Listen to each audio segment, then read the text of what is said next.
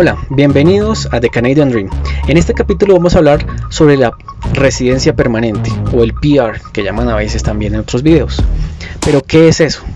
Entonces, bueno, para las personas que pronto no están muy familiarizadas con este tema en Canadá, es em, una visa que te permite quedarte indefinidamente en Canadá y poder trabajar legalmente y tener todos los beneficios y derechos, o bueno, casi todos, que tiene un canadiense. Lo único que uno se puede hacer es votar y ser elegido. Tampoco tener un pasaporte canadiense. Por lo demás, es igualito a haber nacido en Canadá.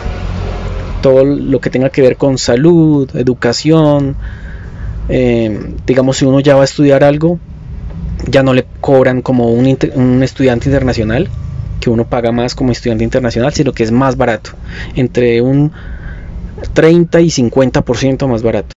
Y, eso, la tranquilidad de, estarse ahí en el país, no hay que pensar en se me va a vencer la visa, ahora qué hago, no, sino ya, puede entrar y salir todas las veces que quiera del país. Y después de, de un tiempo, no recuerdo si son cuatro, cuatro años, ya se puede aspirar a la ciudadanía que para eso ya es simplemente eh, pues como estudiar todo lo, de la cultura canadiense, su historia, presentar un examen que son como 20 preguntas y se pasa al contestar correctamente 16 preguntas. Si se pasa ese examen ya se es ciudadano y ahí sí se puede tener pasaporte canadiense, lo que permite pues viajar a muchos países sin, sin una visa adicional y se puede votar y ser elegido. En eso consiste la residencia permanente. Es como la meta de, toda esta etapa, de todo este proceso de emigrar a Canadá.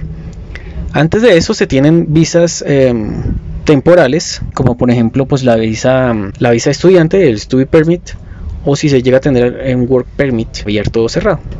Bueno, eso es todo acerca de la residencia permanente. Muchas gracias por ver este video. Regálame un like y no olvides suscribirte a mi canal. Muchas gracias. Adiós.